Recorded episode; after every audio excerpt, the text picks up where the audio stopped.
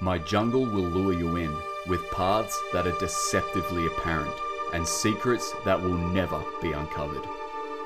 Silver starlight may show you the way. Shape shifting shadows will lead you astray.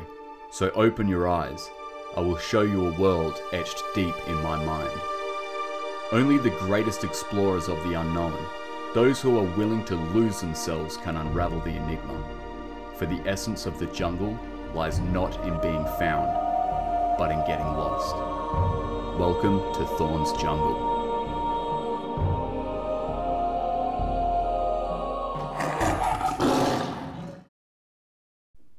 How's it going, everyone? Welcome back to another episode of Thorn's Jungle. Hope everyone had a wicked holiday season. Uh, Christmas, New Year's. Um, yeah, it was bloody hectic here. I just, you know, everyone's birthday seems to be in a December in our family. Then we have like two Christmases. Um, so yeah, it was great. It was awesome. Ate a lot of food, drank a lot of booze saw the family. Yeah, it's great. But yeah, it, it's it's weird because everything's so hectic for like a week or two. It's like events every day, uh, stuff to do, and then all of a sudden, bang! As soon as New Year's hits, it's like dead. So you kind of get that like, I guess, I don't know. It's like a shock to the system. You know when you come back from holidays and you're doing something every day, seeing new things, and then you get home and the holiday's over and it's like, oh, everything's just back to normal. it's like that weird transition. Uh, but no, it's good. I can uh, prepare for Africa now. It'll be two weeks today, and I'll be in Africa. So I'm looking forward to that. That's going to be bloody awesome. Uh, this episode is another Panthoot podcast. So, as you may or may not know, every now and then I'll drop a Panthoot podcast episode, which means it's going to be about primates. And today's episode is on one of my favorite primates, if not one of my favorite animals, and that is the orangutan. They are awesome, and they're actually the only great ape I've seen in the wild, which I hope to change some at some point soon. I definitely want to see uh, gorillas, chimpanzees, and bonobos in the wild at some point, and I'll absolutely do that uh, in the near future, hopefully. But I am definitely satisfied and proud to say I have seen a wild orangutan, and it was one of the top five, if not top three, animal highlights of my life. It was just a magic moment. There's no other way to describe it. It was absolutely magical. My brother and I were in Borneo, in uh, Malaysian Borneo, which is like uh, Sabah. We were over on the east side of the island in Sandakan, and we were doing a documentary on the bear cat, also known as the binturong, and they're the largest member of the civet family, and they do look like a bear slash cat slash otter slash a whole bunch of animals sort of crammed into one. They're really cool animals, but it was a bit ambitious of me to uh, go to Borneo looking for one because they are just super elusive. So we didn't actually find one. We had to go to a wildlife park and make do with uh, filming their one. But as we were out in the jungle one day, uh, we hear this sort of crashing in the trees, and Bear cats are arboreal, they live in trees a lot of the time. But hearing this crashing, I knew that this was too big to be a bear cat. And the only other thing of that size could be an orangutan. And we followed the crashing noises, and there it was a juvenile male orangutan just hanging around, moving through the trees.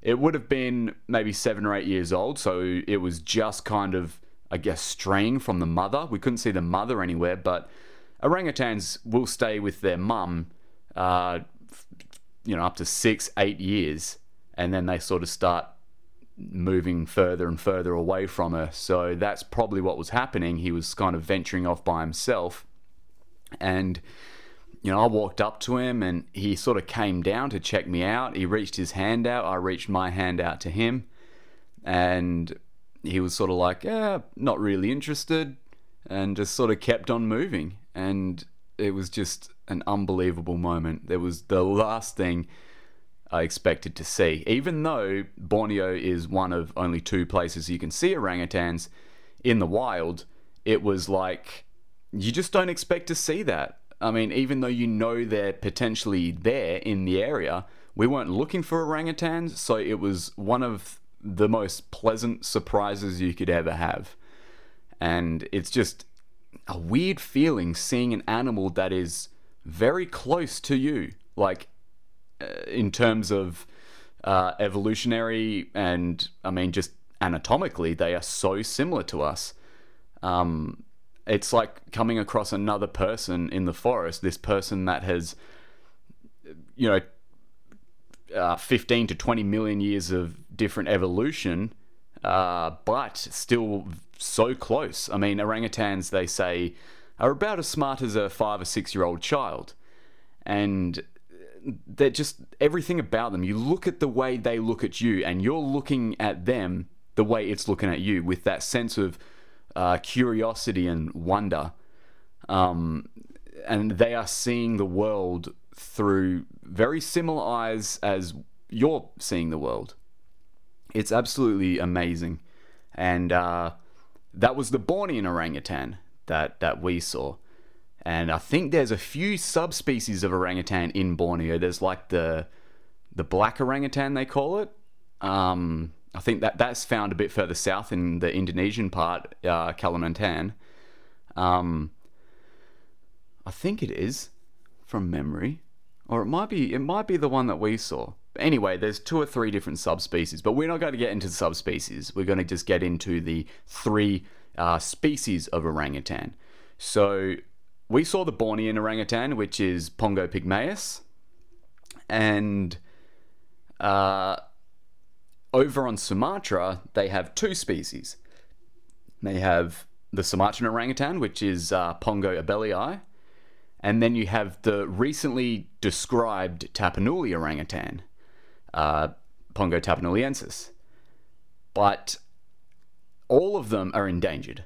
Right, all of them are at threat from human habitation and uh, deforestation with palm oil, and you, you you would be aware of it. I mean, just flying over any of these Southeast Asian countries, you can just see the endless, vast palm oil plantations. It's actually mind blowing, uh, and that was all once orangutan habitat. And when orangutans come onto these plantations, a lot of the times they're killed because they um, you know eat crops they eat what the farmers are trying to grow, especially like the rubber plantations when the uh, orangutans get in there and drink out of the uh, taps that are put in the side of the trees. Uh, they are unfortunately killed. Sometimes the mothers are killed and the babies are taken and then sold as pets. It's it's horrible, uh, especially you know that this animal is basically a person. You know, pretty much a person. Um, but orangutans are the largest arboreal animal in the world, the heaviest bodied animal that lives in trees. And just look just looking at the anatomy of an orangutan, it is built to be arboreal. It has these enormous hands. It has a huge arm span. Like a four, four and a half foot orangutan can have like an eight foot wingspan, you know? It is insane. And if you look at their hands, they have gigantic fingers, but their thumbs are tiny. Uh, it, it looks very unproportionate.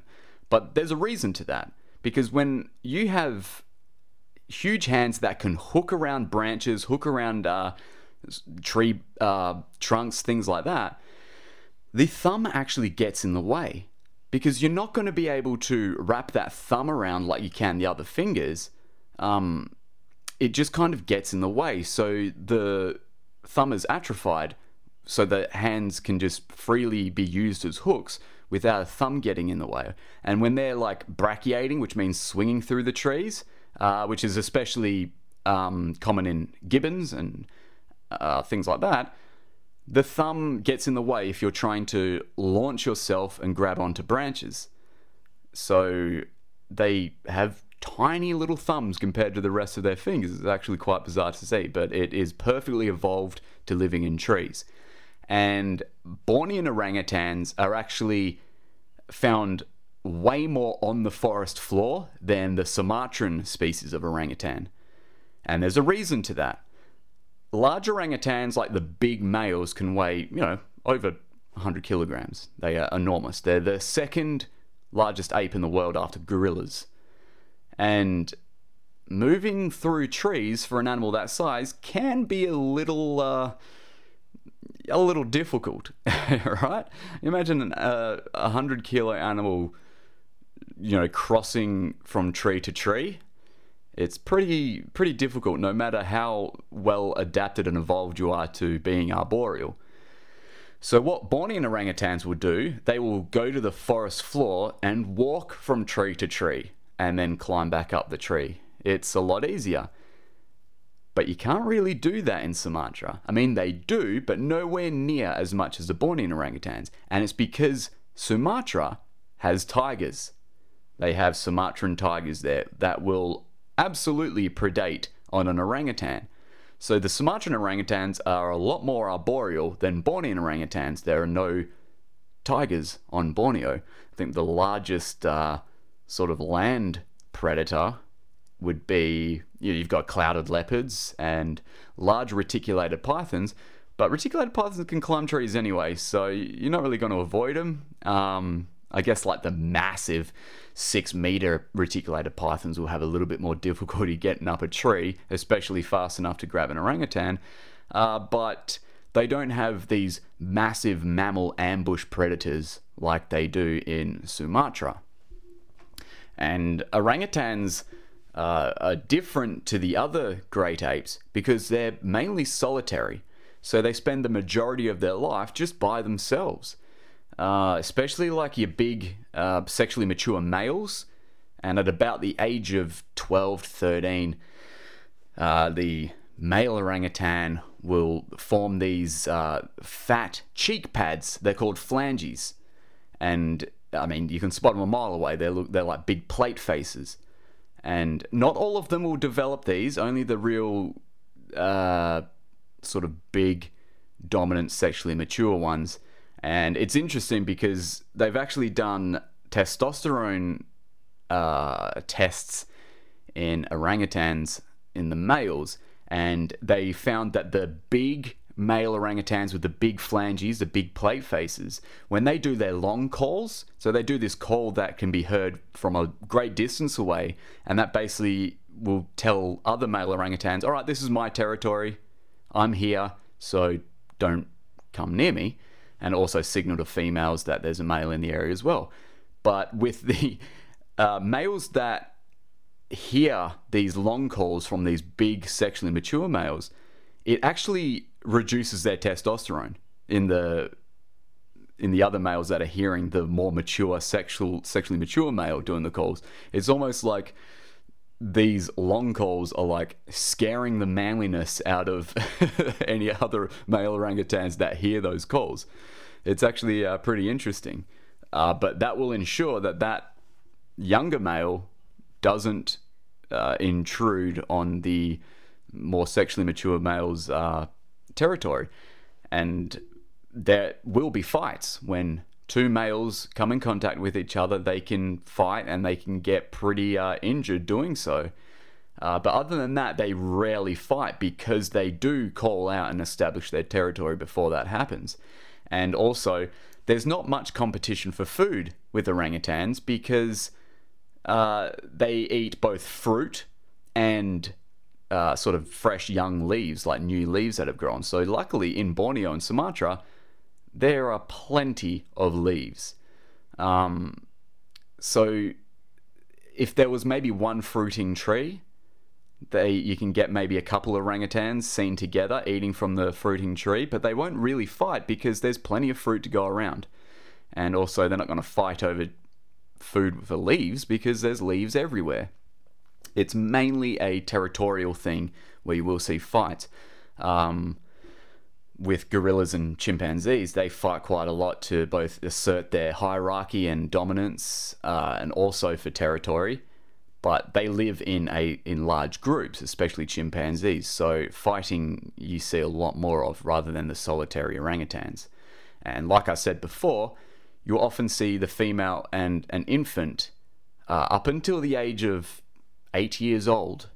Um, sometimes even 10, that infant will be hanging around the mum. And then they'll slowly sort of disperse away from each other. But that makes orangutans far more uh, threatened by from extinction because they have babies so uh, irregularly. Um, if you got like, I mean, there's it's there's pros and cons to that. Okay, if you have one baby that you put a lot of care into, uh, and you you know you kind of don't have them until maybe every three or four years, like orangutans do. Um, they'll still have like the infant hanging around up until like eight. Um, so what happens is if you put a lot of care, a lot of effort, a lot of time into that one baby, the success rate for the survival of that baby goes up a lot. Okay, because it's getting so much nurture, and because that mum only has one baby, she's going to protect that baby with everything she has. If you have an animal that gives birth to lots of babies, they don't put as much care into them. I mean, a lot of times, as soon as they have the babies, the babies are off doing their own thing, uh, unless it's like, you know, a tiger, a lion, big cats, things like that. Um, so, the, the cons to having a lot of babies is you cannot put in as much care into each individual baby. But you've got a lot of them, so if one, two, three of them were to die, you've still got other ones that can uh, you know, breed on, breed on your genetics, your genes, and survive. If you have one baby, yes, you put in a lot of care to it, you've raised it really well, but if something does happen to that one baby, that's it. That's that investment gone. So there are pros and cons uh, to having multiple babies or one baby. Okay, and obviously the father isn't there to help out either. He will have a territory that has females in it and that's pretty much the only time he'll see another orangutan is if he's defending his territory against another male or he's uh, mating with a female. And, you know, he can bug the shit out of that female. He'll follow around and mate with her, you know, many times. Um, but yeah, so that, that's, I think, why I love orangutans so much is because they are so different to the other apes. And they're the only other great ape, apart from humans, that live outside of Africa. And during the Pleistocene, uh, which was about 10,000 years ago, towards the end of the last ice age, we had orangutans on Java, there were orangutans on mainland China, um, in Cambodia, Vietnam. So orangutans were actually quite widely distributed uh, on planet Earth. But during you know, when the Ice Age ended and the Greater Sunderlands sort of separated into their own islands, uh, Borneo and Sumatra were once connected. That's why we have uh, tapir on, and like it was connected to mainland Malaysia as well. Um, that's why we have. So mainland Malaysia was connected to Sumatra. And Borneo, I don't believe, was connected. That was connected to somewhere else, which is why uh, we have like Malaysian tapir on Sumatra as well as on Peninsula Malaysia. But Borneo was connected somewhere else, which I think is why the genetic divergence between the orangutans are so different, which is why they're different species. Um, but yeah, I might have to double check that. But anyhow, originally they were all classified as Bornean orangutans, and then they did genetic analysis on the Sumatran orangutan found out it's a completely different species. And in fact, the Sumatran orangutan was one of, like, I think, after chimpanzees and humans, the orangutan was the third one to have this genome completely mapped, which is pretty cool. Uh, and then we get to the Tapanuli orangutan. So orangutans are found in northern Sumatra, right? The Sumatran orangutans. And then there's a lake called Lake Toba. I think it's the largest lake in Southeast Asia. And for years, I think the 1920s, there were reports of orangutans south of Lake Toba. And they knew they were there. And after looking around for a long time, eventually in the 90s, they, uh, they found them. 97, an expedition found uh, these orangutans again. Actually, we'll go back because now I've got the date. So, 1939, orangutans were reported south of Lake Toba. And then they did an expedition in 97 and found a population of orangutans there. But they just thought they were uh, Pongoa the Sumatran orangutan. But then they did phylogen- uh, phylogenetic study in 2017 and analyzed genetic samples from uh, 30 or 40 wild orangutans that were part of this South uh, Lake Toba population and found out that they were genetically different to the ones north of Lake Toba. So they were put into their own species, which is amazing. I mean, they weren't a newly discovered species. They knew there were orangutan there, but they were a new, newly classified species. So they were classified as um, Pongo tapanuliensis, which is really cool. Um, and they do look a bit different to um, the other Sumatran orangutans. Um, they look more like Sumatran orangutans than they do Bornean orangutans. Um, but they still have differences. Uh, for example, the Tapanuli orangutan has uh, their canines on their maxilla, so on their upper jaw, are larger. They have uh, more of a flatter face than the Sumatran um, orangutans as well. Uh, they tend to be a little bit more uh, paler in color. Uh, but Sumatran orangutans are generally a lighter color than the Bornean orangutans anyway, but the Tapanuli orangutan um, is, is a little bit more pale. Uh, so th- there are morphological differences as well. And also, the Tapanuli orangutans um, have really uh, obvious moustaches, right?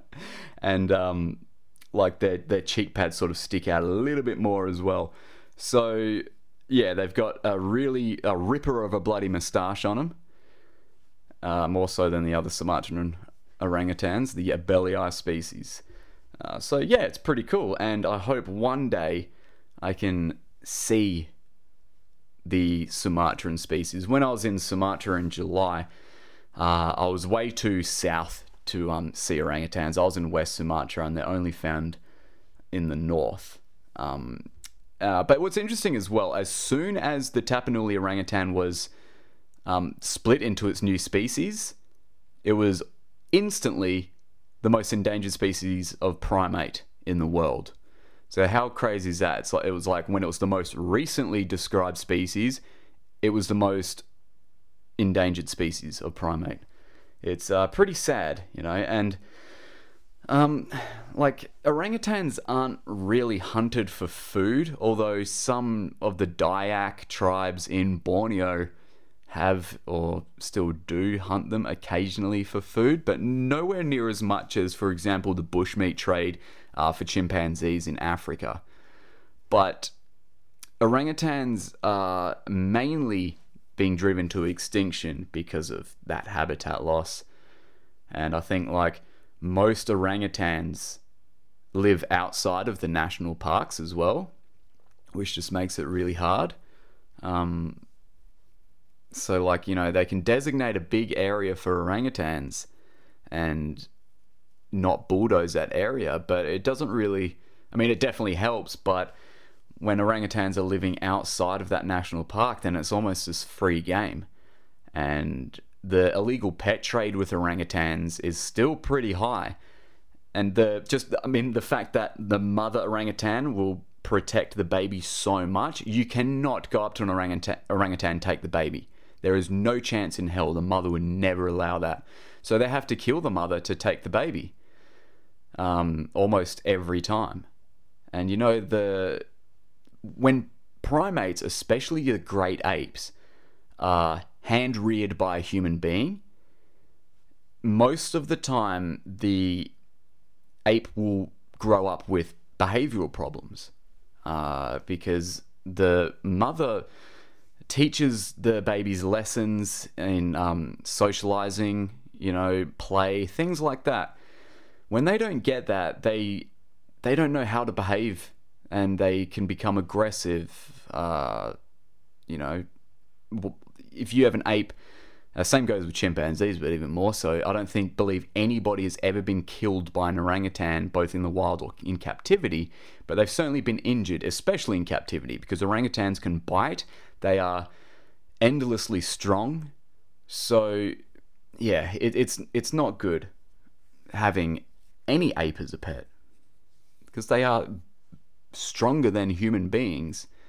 Once they reach teenagers, they don't want to be in captivity anymore. They want to do their own thing and it doesn't end well. And you have a animal that is highly intelligent. Um, it's one of the most intelligent animals in the world. It's very difficult to establish intelligence when it comes to animals because most of the tests that humans do for intelligence in animals are based on human intelligence. Okay, so they give them a, you know, a thing where there's holes that are different shapes and put them in put these shapes in the holes. That, that's that's a human intelligence thing. It's very like it's it's a bit stupid. And uh, Frans de Waal, a ethnologist and primatologist, he he wrote a book called "Are We Smart Enough to Know How Smart Animals Are?" or, or something like that. Um, and it's a really good book because it it does show that you know we to test an animal's intelligence under our guidelines and our rules is very it's, it's very asinine and it doesn't really show much.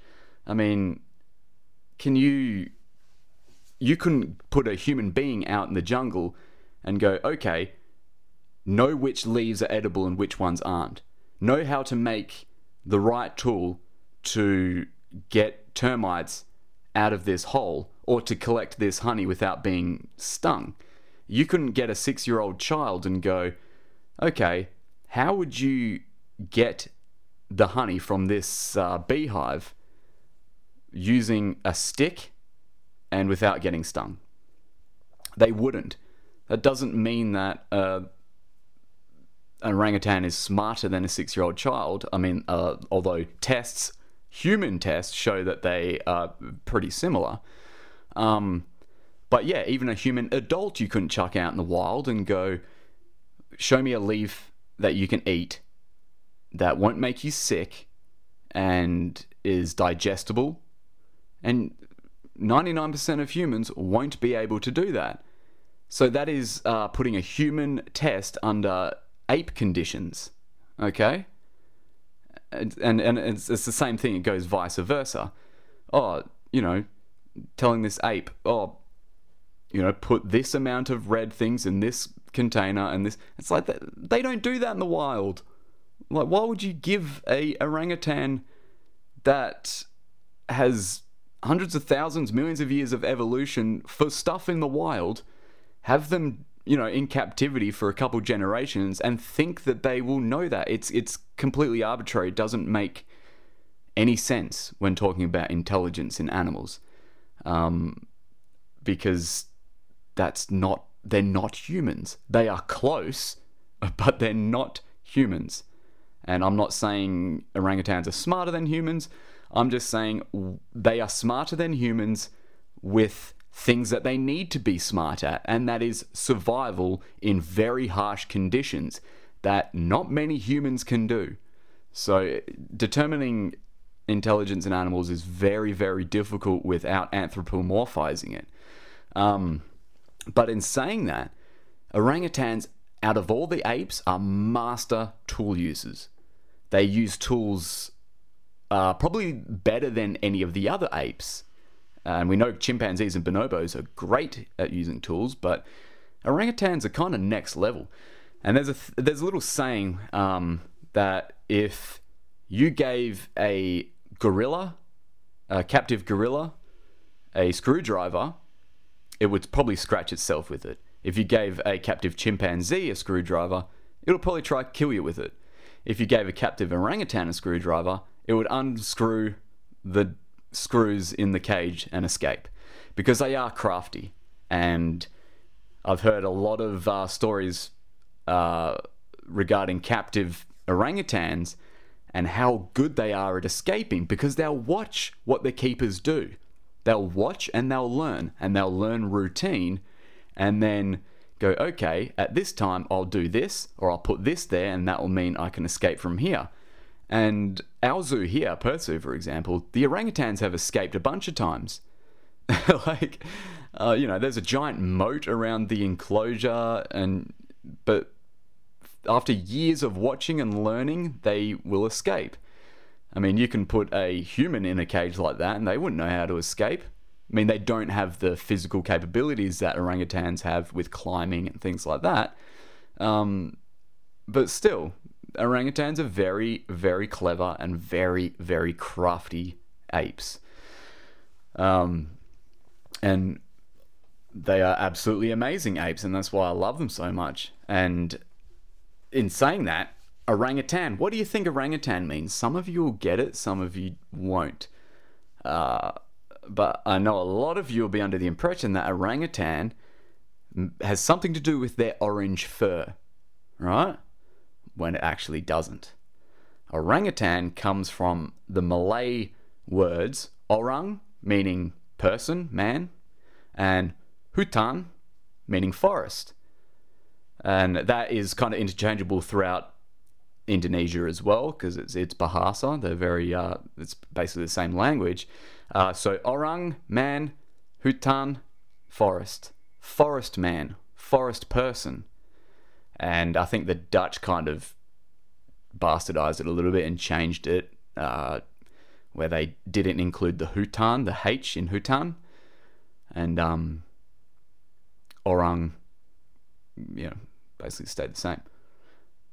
Uh, but I've, I've got a little pet peeve when it comes to orangutans. I hear so many people say orang uh, orangutan, tang at the end, the G in the end. Uh, I mean, you wouldn't be incorrect in saying that because when the orangutan was first described, they did include that G on the end, orangutan, because it was mispronounced uh, when they were describing the orangutan. Uh, but still, we know better now. So it's orangutan rather than orangutan. Every time I hear people say, I've heard uh, people that um, actually work with orangutans saying it orangutan, and I'm like, oh come on, it's not how you say it, man. Uh, so yeah, that's a little uh, little pet peeve of mine, but hey, you can say it if you want to. Uh, what else about orangutans are pretty bloody cool? There's probably some. Oh yeah, uh, here's one. So when the Dutch first uh, came to, I think, believe it was Sumatra, um, the locals were talking about orangutans to them, and they also called people that live in the forest orangutan because it was just forest person. Uh, but they also called orangutans forest people. But when uh, in Java and places like that, they didn't. They or not Java, sorry, um, Sumatra, they didn't, but in Borneo they did. So it was kind of like, is are you talking about the person or the ape? But in I think Sumatra they didn't. It was specifically used for the ape, uh, forest person. But when they were tell, telling the Dutch about it, they told the Dutch that the orangutans talked, used language, not a very good language, but they could speak. Um, whether or not that's like folklore sort of blended in and or, or what or they were like mistaking some of the orangutans calls for talking which it is a form of communication but it's certainly not a language. Uh, yeah who knows? But it was pretty interesting. Um, and orangutans make a whole variety of calls. They do like a, a kissing like like sound and then they do their long calls. Uh, I think I can't replicate it but um yeah, there are de- certainly different vocalizations with orangutans, but certainly not a spoken language. So I don't know. I think the uh, locals are just trolling the uh, the Dutch. All right. Well, I think that concludes this episode. 35 minutes of talking non stop about orangutans. Um, yeah, I hope you learned something. It's a Pant Hoot podcast. Pant Hoot, uh, for anyone that hasn't listened to any of the other Pant Hoot podcast episodes, a pant hoot is a noise that chimpanzees make when they do their like the typical chimpanzee noise, like uh,